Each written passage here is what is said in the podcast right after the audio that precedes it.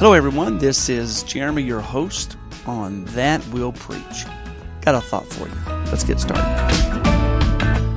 All right, to all you youth pastors, listen up, get your note pen, your paper. This one's for you. Ask your young people have they ever played the game of marbles? You and I know they all have played Xbox, PlayStation, gaming on their computers or on their phone. But no, we're not talking about that. We're talking about good old marbles. And I'm going to say most of them, no. I don't know. Some of you youth pastors may not have played the game of marbles yourself. and uh, if not, I suggest go down to the dollar store and buy you some because you're going to want to understand the concept of what I'm saying today. So let me explain it to you right quick. The game of marbles is made of a circle. I think it's around two feet in diameter and you put the small marbles in the center, actually, in the shape of a cross. So if you're playing with your opponent and he might have he might have cat eyes and you might have swirls, you might have solids, he might have swirls. So you have to have two different types of marbles. And so all the little ones go in the middle. And the ones in the middle, the small ones, are called peewees. Now on the outside, is the bigger ones, the ones you're holding your thumb, and you flick it inside the circle, and you're doing you're trying to do two things. Number one, scatter the peewees. Number two, knock them outside the circle. Here's the catch: the driver cannot come inside the circle. If your hand comes inside the circle, well, then you lose. So here's the deal. When children would play this game, there was a question every single time. And the question was this Are we playing for fun or are we playing for keeps?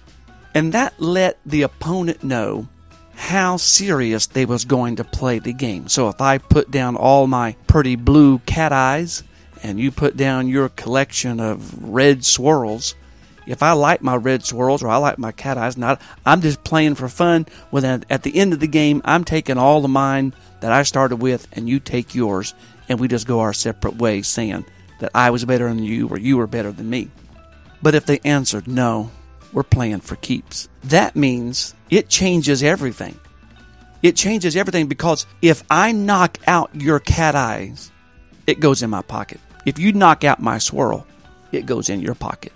And so the seriousness of the game was played according to how you answered the question whether we're playing for fun or we're playing for keeps.